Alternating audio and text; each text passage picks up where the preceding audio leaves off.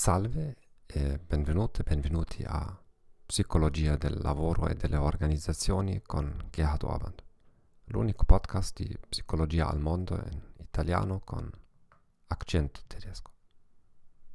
Oggi parleremo se le scale di integrità possono prevedere il furto da parte dei dipendenti. Secondo le stime, il 60% dei dipendenti ruba alla propria azienda e persino il 35% commette furti non banali, più di 10 dollari in contanti o merce. Esistono due tipi di domande che cercano di valutare l'integrità di una persona.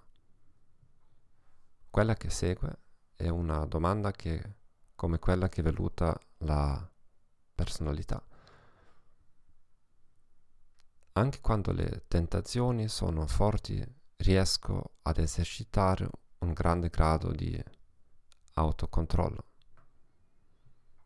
La domanda successiva è molto diretta e riguarda il comportamento concreto.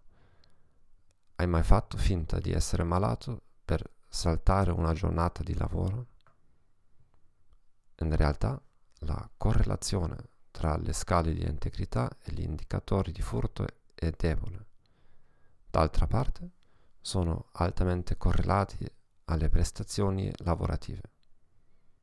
Inoltre, diverse scale di integrità sono debolmente intercorrelate. Le scale di integrità possono anche classificare erroneamente le persone oneste come persone disoneste una persona che ammette di aver mentito in passato è davvero una bugiarda.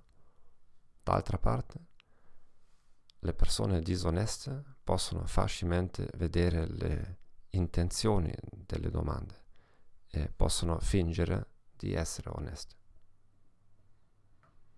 Grazie per aver ascoltato questo podcast, vi auguro una buona giornata e arrivederci.